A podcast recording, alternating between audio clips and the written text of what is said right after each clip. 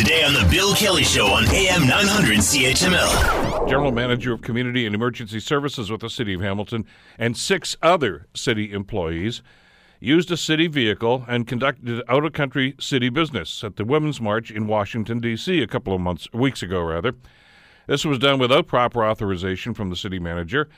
Uh, the city manager says it's, uh, to the, use the phrase that he used at the council meeting, water under the bridge now. But uh, an awful lot of people in the community don't seem to want to let this go. Is it uh, something that needs to be studied further? Should there be disciplinary action? John Best is the publisher of the Bay Observer. He joins us here on the Bill Kelly Show to talk about this. John, welcome to the program. How are you doing today? I'm well, Bill. Thank you. Let's uh, let's get into this, I guess, on a philosophical level, and maybe uh, you know bear down a little bit on, on exactly what did happen here. What's what's your read on what you know of this so far? Well, uh, you know, I I think it it's like so many of these discussions you have. Uh, the event itself is, frankly, no big deal. I mean, uh, clearly there was an error in judgment in, in using a, a company vehicle for a, a venture like that. But uh, as as is so often the case with these things, uh, a minor infraction, if you will, uh, turns into something major because of the symbolism that's uh, invoked. And you know, if if you study public relations, you'll find that anything with high symbolism uh, tends to get people riled up. And I think I think Andrew Dreschel hit it on the head with his Monday column his uh, last sentence when he talked about, you know, it's the symbolism of, of sort of a sense of entitlement that gets people uh, angry. What what I'm hearing, uh, talking to people at City Hall, is that there's there's been quite a a spontaneous uh, public uh, response to this thing and a number of councillors are getting uh, all sorts of emails. And uh, one of the councillors I talked to said, you know, it's not the usual suspects. You know, there's always that ten or fifteen that whose names keep popping up on things that, that these are new people and they're signing their names and. Uh, what are they saying?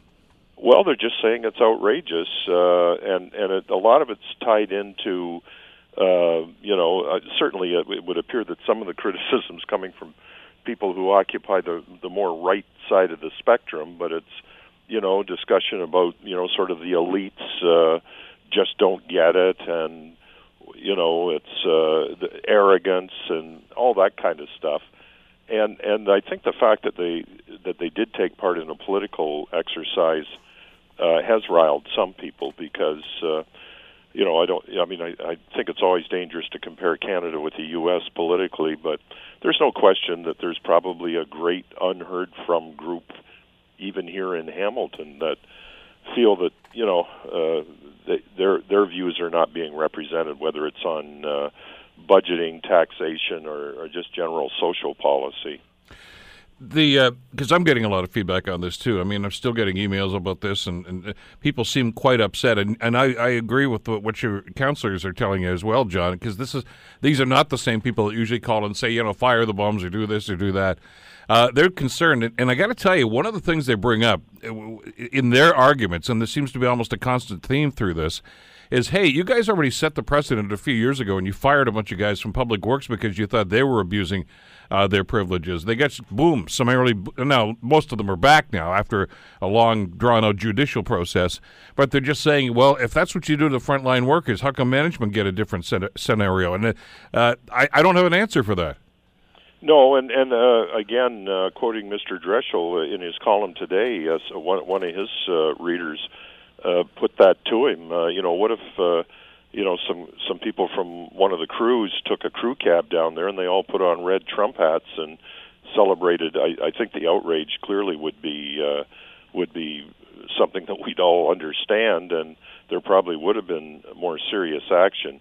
I mean, I, I, I still view the original event as a as a, a more of a judgment error than anything else, but uh, nonetheless, it, it seems to have hit a, a sore spot with uh, members of the public, and and I think the timing is is probably an issue in that we're in the middle of budget debates, and the the numbers don't look very good right now in terms of uh, keeping a lid on taxes.